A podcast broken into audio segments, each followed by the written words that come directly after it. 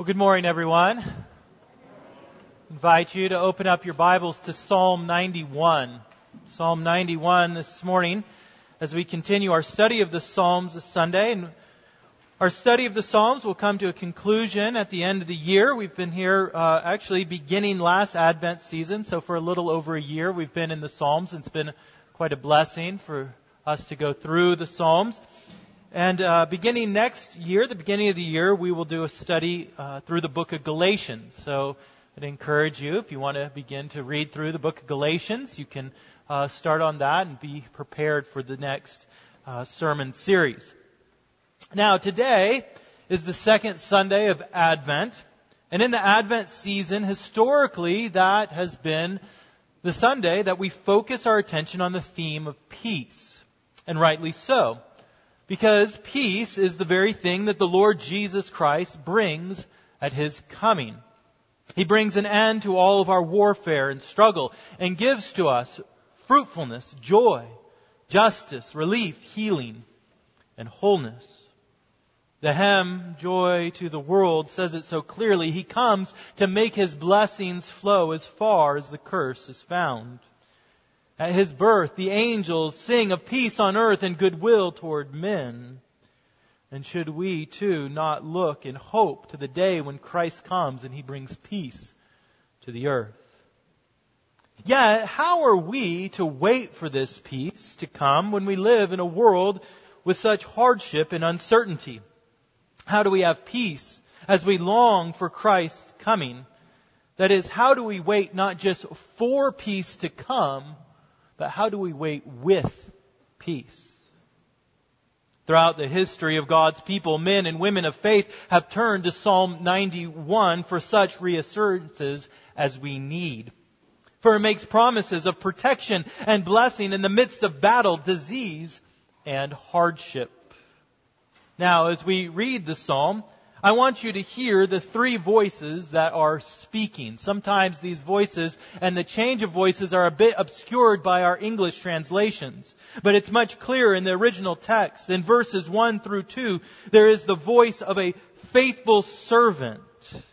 Then it switches in verses 3 through 13 to the voice of a prophet who is speaking to this faithful servant, speaking these promises of protection. And finally, it ends in verses 14 through 16 with the voice of God Himself speaking His blessing over the faithful one.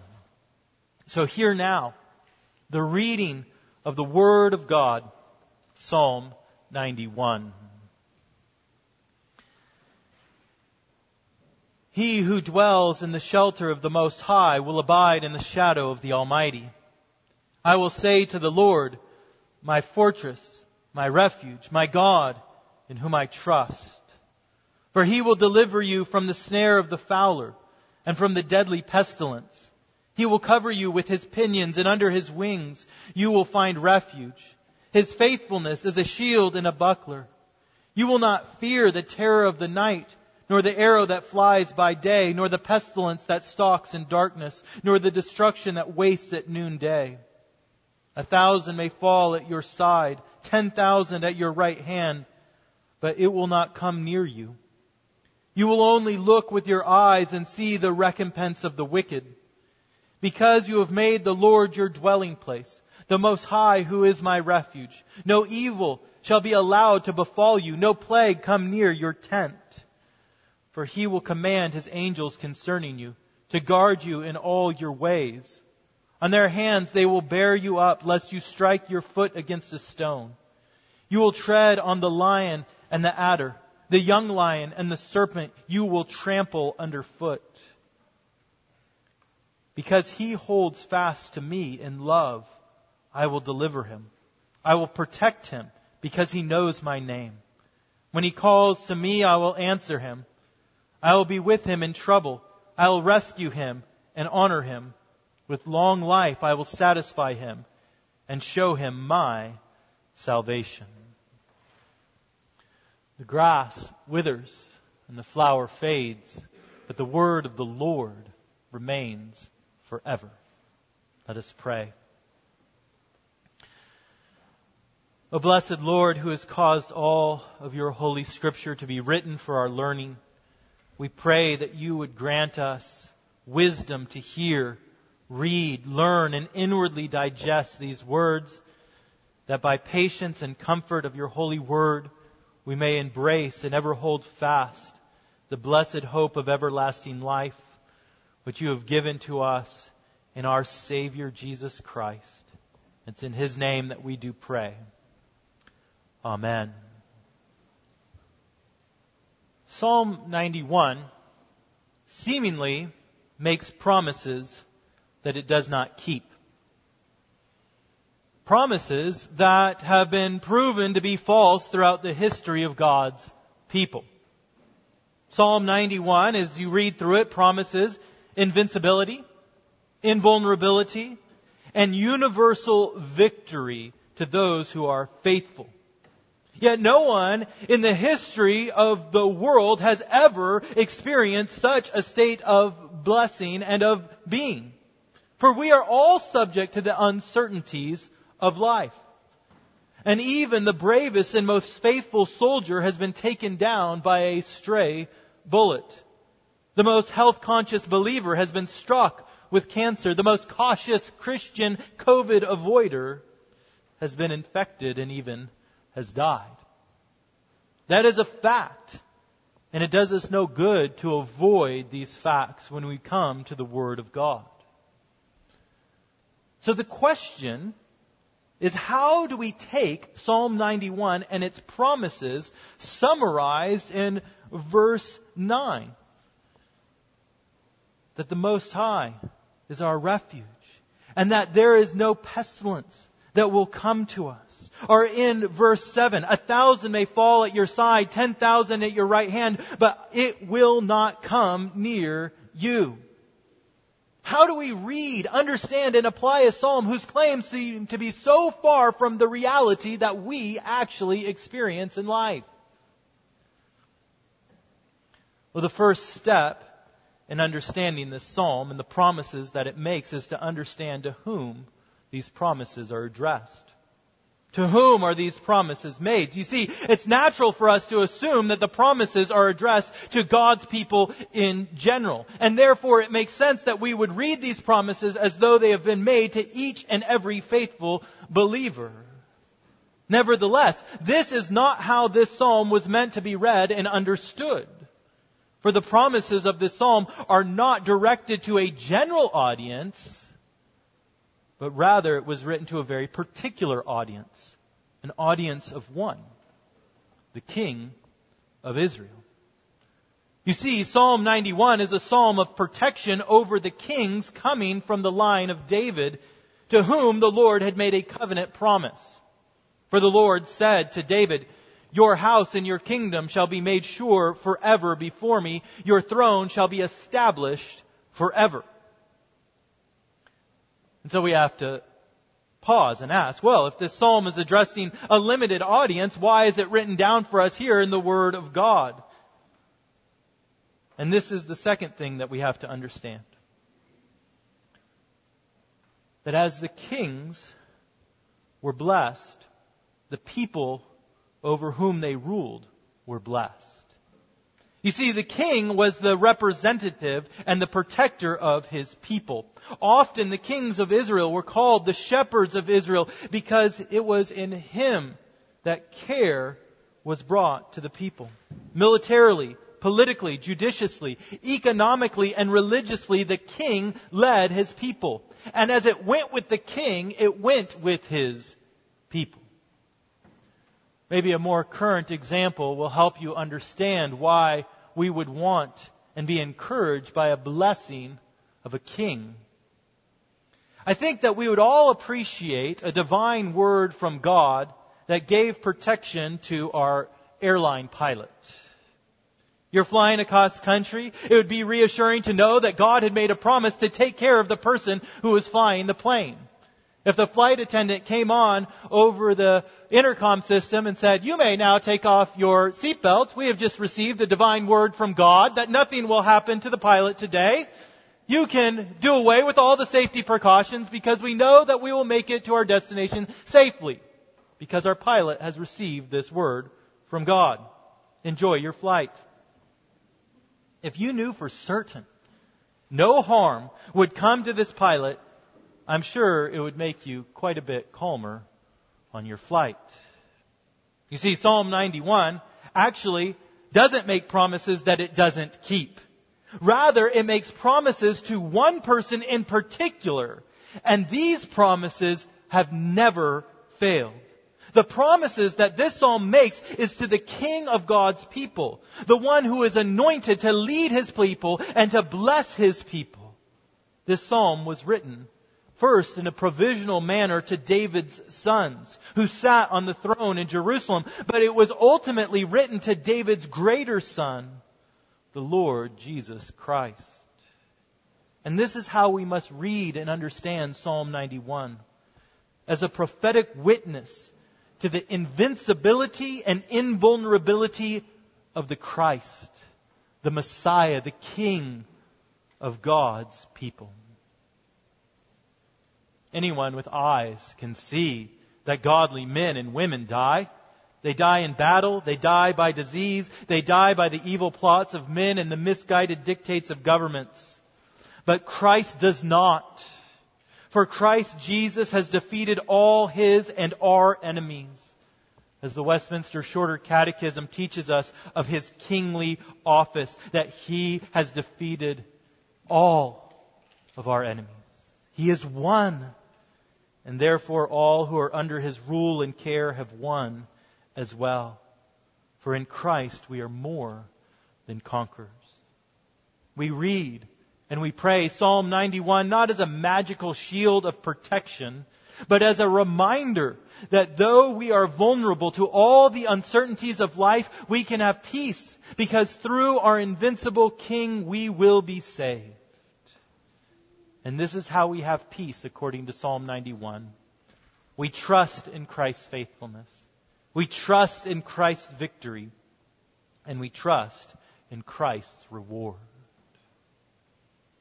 Now, a line that I have heard pastors in this time of COVID use to encourage their people to return to worship services is that if they are faithful to come to worship, that according to Psalm 91, God will be faithful to protect them from getting COVID. Now, if you come to church and you are faithful in coming to church, then there's going to be a protective bubble over the congregation so that you won't get sick if you come to worship. The problem is that people do and have and will continue to contract this disease in church, even as Christians have contracted diseases throughout the last 2,000 years as they have gathered to worship. We don't gather to worship here in this place. You aren't here in this place with this, hopefully with this idea that you'll magically be protected from any harm just because you are faithful to come here. So what is the excuse that these false prophets give to their people as tragedy strikes? Well, inevitably, the answer comes down to faithfulness. You must have some hidden sin in your life. If you were more faithful, if you would not doubt, then you would have been protected. Old Johnny, yeah, he got COVID, but, he was like 5 minutes late to worship last Sunday. And man, he has a mouth on him. Of course, he wasn't faithful enough. That's why he got sick. You're okay. You'll be fine. If you're just faithful enough, bad things won't happen to you. And this is the trap that we all fall into in this world of struggle and hardship. We have this naive conception that if I am faithful enough, if I am obedient enough, then I will be invulnerable to this world. But then the stray arrow strikes. Your spouse gets Alzheimer's. Your child is overcome by depression and anxiety. You get diagnosed with Lyme's disease, and it changes the whole trajectory of your life. When the terror of darkness comes to your door, and it will, then this poor theology leaves you empty and hopeless and angry with God because you think He's not keeping up His side of the deal, or you fall inward and say, man, I must have not been faithful enough. You search and search for where you have failed, where you went wrong. How could I have brought such misfortune into my life? But Psalm 91 is not primarily teaching us how we might be faithful enough not to have tragedy strike in our lives, but how we must trust in the faithfulness of Jesus Christ, the Messiah, our King. Look at verse 2 and hear the voice of Christ speaking of His trust in His heavenly Father. It says, "And I will say to the Lord, my refuge and my fortress, my God, in whom I trust." You see, the life of Jesus Christ is a testimony to this truth, that He trusted God the Father and was faithful even to the point of dying upon the cross. The Word of God teaches us that in all of His life, Jesus was without sin, that He never transgressed the law of God. It teaches us that He was completely innocent, that He was the pure and spotless Lamb of God, that He was faithful. As the King and representative of His people, Jesus poured out His innocent blood on our behalf.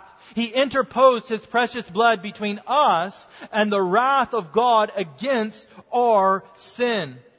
And He did this by becoming sin for us, so that in Him we might become the very righteousness of God. And therefore we can pray, and we can make verses 1 through 2 of Psalm 91 our own, because Christ was faithful for us. For as we trust in the faithfulness of Christ, we can confidently say, "He who dwells in the shelter of the Most High will abide in the shadow of the Almighty. I will say to the Lord, my refuge and my fortress, my God, in whom I trust." You see, there is a connection between the protection that is promised in the following verses and the faithful proclamation in verses 1 through 2. But on our own, we could never honestly claim perfect faithfulness, and therefore we could never expect God's perfect protection. But here is the gospel. In Christ, all our faithlessness has been washed clean, and all His faithfulness has been accounted ours. To dwell in the shelter of the Most High and in the shadow of the Almighty, we must turn from trusting in ourselves and our faithfulness to trusting in Christ and His faithfulness. For His faithfulness alone was perfect. You see, to wait for the coming of Christ with peace, you must trust in Christ's faithfulness alone. Now at this point, you might be asking, well, wait a second. If Psalm 91 doesn't promise me personal invulnerability, what good is it? It would be nice if there was a promise that said, you know what? Nothing bad's going to happen to you. You come to Jesus Christ, you believe in Him, you're faithful, no bad things. Life is just going to be easy for you. And I think we would all really love it if there was something, some magic potion, some prayer that we could pray over ourselves and we could pray over our children, and boom, no danger. But that is not how life works. In verses 3 through 13, there are amazing and comforting verses of the Lord's protection that the prophet is directing to the King of God's people, presumably before a battle. We're going to run through these. So just in your mind, imagine the prophet of God speaking to the king as he is about to go into battle, about to lead his people in battle. We'll run through these verses with a few comments along the way. So starting in verse 3, you can follow along. It says, "For he will deliver you from the snare of the fowler and from the deadly pestilence. He will cover you with his pinions, and under his wings you will find refuge. His faithfulness is a shield and buckler. You will not fear the terror of the night, nor the arrow that flies by day, nor the pestilence that stalks in darkness, nor the destruction that wastes at noonday." I just noticed real quickly the imagery of protection that is given in the picture of a bird providing cover for her young. Right, wanting her young to come under her wings, that she can protect her young from anything that is coming. Notice also that the terrors and dangers from which protection is given are those things which are particularly beyond one's control. Right, it doesn't matter how good of a soldier you are, no matter how much you have prepared or trained or what you have done. The terror of the dark cannot be seen. The random arrow that flies and strikes cannot be avoided. The disease that comes to you while you sleep. It continues. 1,000 may fall at your side, 10,000 at your right hand, but it will not come near you. You will only look with your eyes and see the recompense of the wicked, because you have made the Lord your dwelling place, the Most High, who is my refuge. No evil shall be allowed to befall you, no plague come near your tent. Again, the connection between faithfulness and protection. Because the king is faithful, he shall not fall in battle or by disease. And this section ends in verses that follow through 13. For he will command his angels concerning you to guard you in all your ways. On your hands he will bear you up, lest you strike your foot against a stone. You will tread on the lion and the adder, the young lion and the serpent you will trample underfoot. Now in that last verse, we see the reason, the point of the protection. Here is the reason that the Lord will give angels charge over His Messiah, over His King, because it is His call, it is His mission to trample underfoot the lion and the serpent. God will give His Christ protection so that He can win a victory on behalf of His people, so that He can crush the head of the serpent, even as He was promised to do from the very beginning. It was the call of our Christ and our King to trust God's protection over His life, even to the point of death, believing in the promises of Psalm 91 to the extent that even death would be undone. And so Jesus entered the fray of battle as our King. He warred against sin, Satan, and even death. And on Friday, it seemed that the promises of Psalm 91 were false, and that Christ fell with thousands and the 10,000s. But on Sunday, He stood alive. His eyes looked upon His defeated foes. For death tried to take down Christ, but death took on too much when it took on Christ. For no one took the life of Jesus. He laid it down willingly. And when He wanted to, He took His life back up again. And in doing so, He trampled under His feet all His enemies. He conquered all our enemies. And now Christ reigns eternally over a kingdom that will have no end. And His victory is our victory. For Psalm 91 teaches us that we need not fear the uncontrollable dangers of this world. We need not live in dread of random arrows or deadly disease. For Christ has won the victory over all of our enemies. He has overcome everything that could come against us. And when you are joined to Him by God's grace through faith, His victory becomes your victory. And when you are joined to Him, you will receive this protection. You see, there is a bond and a union that exists between Christ and His people, such that all that is His becomes ours. Even as the kings of old would represent His people, even now Christ's defeat of death is our freedom from the fear of death. But we must understand, we have to understand this, that this does not preclude us from falling by the sword in battle, or by dying in a car accident, or from catching COVID.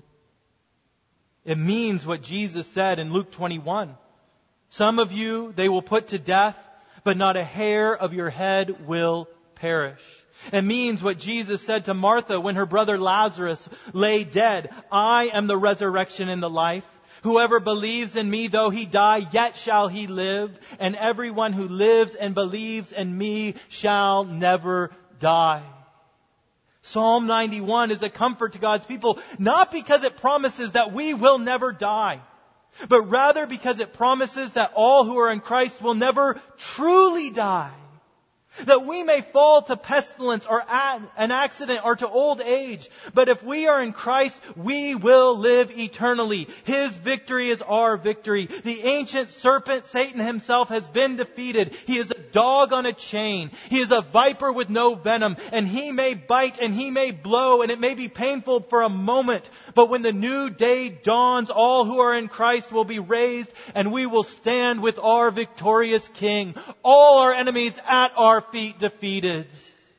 And this should cause us to rejoice. And this should cause us to go into the fray of this world of uncertainties with great certainty that though we may die, yet we will never truly die because of Christ. That is how we not just wait for peace to come, but we wait with peace because we have Christ now.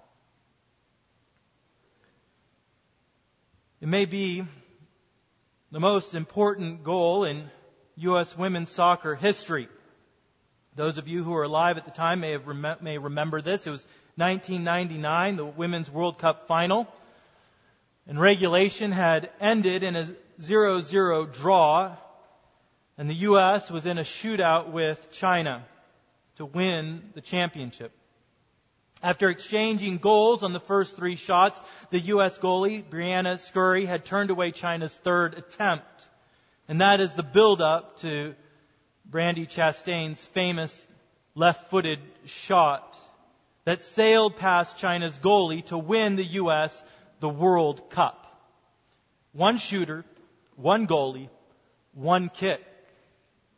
And with Chastain's victory, her whole team, and in one way, the whole nation won because of her individual victory. Every time Georgia wins a football game, I feel that I've won.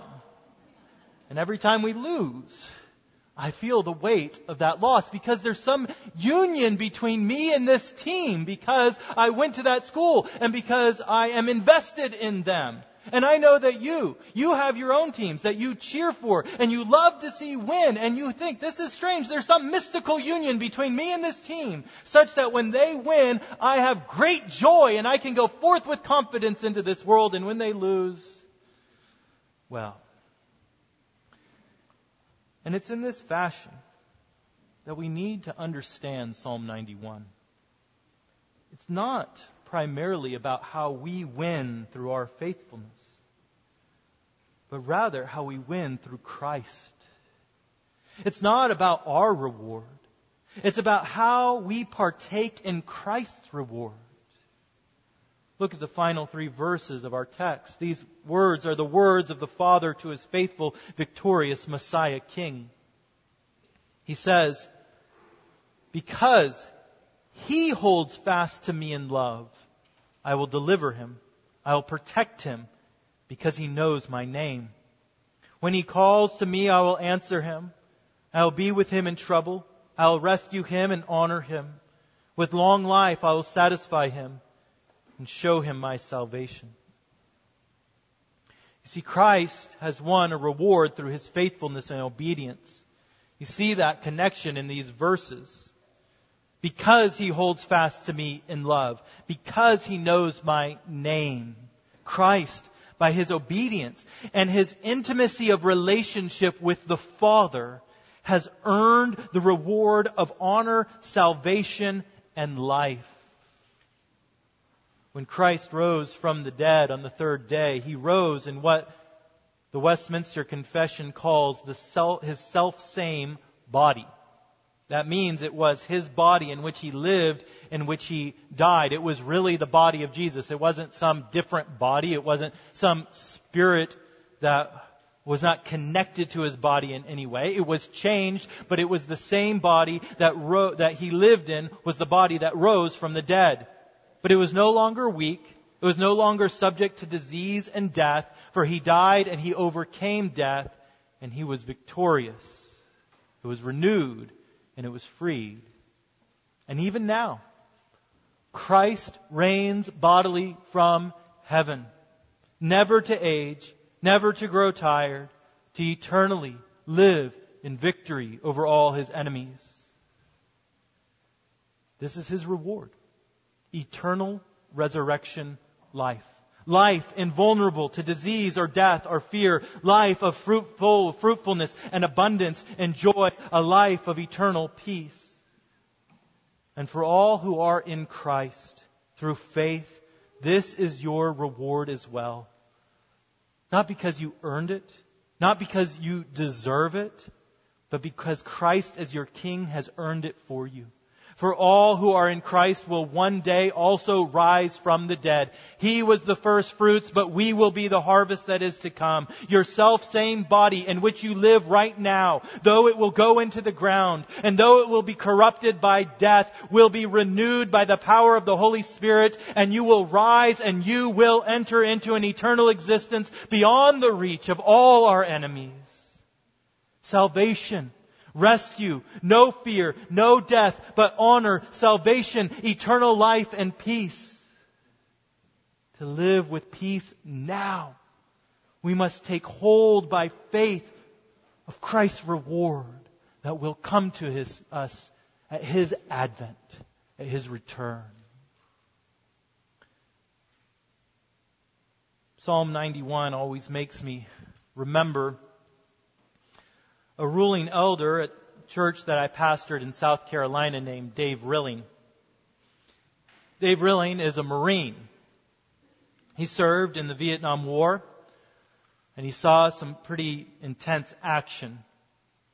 He never really shared with me many details. He assured me that we didn't need to share these details, that he had buddies that he had lived through these times with, that he could hash these memories out with. But he did share with me that there was a long fight in which he was engaged, at least 24 hours of intense fighting, as I remember, in which he and his platoon were pinned down by enemy fire. The details he shared with me were scarce, but I do know that it was Psalm 91 that sustained him through the fight. That in the midst of the battle with real blood, real bullets, real lives on the line, Psalm 91 was upon his lips and in his heart to give him courage to hold his ground, to lead his men, and to make it without one of his men dying in this battle. I wonder, is it right for Dave to pray Psalm 91? Is it right for us to pray and claim the promises of Psalm 91 when we enter into a world of uncontrollable danger? Should we pray this psalm to protect us from danger? Yes. Yes, we should pray this psalm. But not because it acts as a magic shield or an amulet of protection over us. It's not voodoo. We don't pray this psalm because it or any other portion of Scripture guarantees that you will make it through the battle of life unscathed or that you won't get COVID and die, but rather as a reminder and as a strength to your faith and trust in Jesus Christ that He has won the battle. And though we die, not a hair of our head will perish. Though we die, we will live. And is this not a much more satisfying understanding of God's Word? For we know that this world is filled with uncertainties. We know that we will all fall. It is naive and misguided to tell people to put themselves in harm's way because God promises that they won't get sick and they won't get injured. No, life is dangerous. There are no guarantees that you will be safe in this world. Following Christ will bring persecutions. Interactions with people will bring diseases. Battles will bring deaths. The world is filled with uncontrollable dangers. And we try with all of our might to control the arrow that flies by day and the pestilence that stalks by night, but we do it in vain. In the end, there is only one who is guaranteed victory over death, and therefore you need to flee to Him. You need to find your protection in Him, because He alone is victorious, and He has proven His victory by rising from the dead. Therefore, in our fear, run to Christ. For we must go into this world knowing that He is our shield, that He is our refuge, that He will cover us with His pinions, and under His wings we will find refuge. We wait not just for peace to come, but we wait with peace, because through Christ we are indeed more than conquerors. In the name of the Father, and of the Son, and of the Holy Spirit. Amen. Let us pray. Almighty God, we come to you,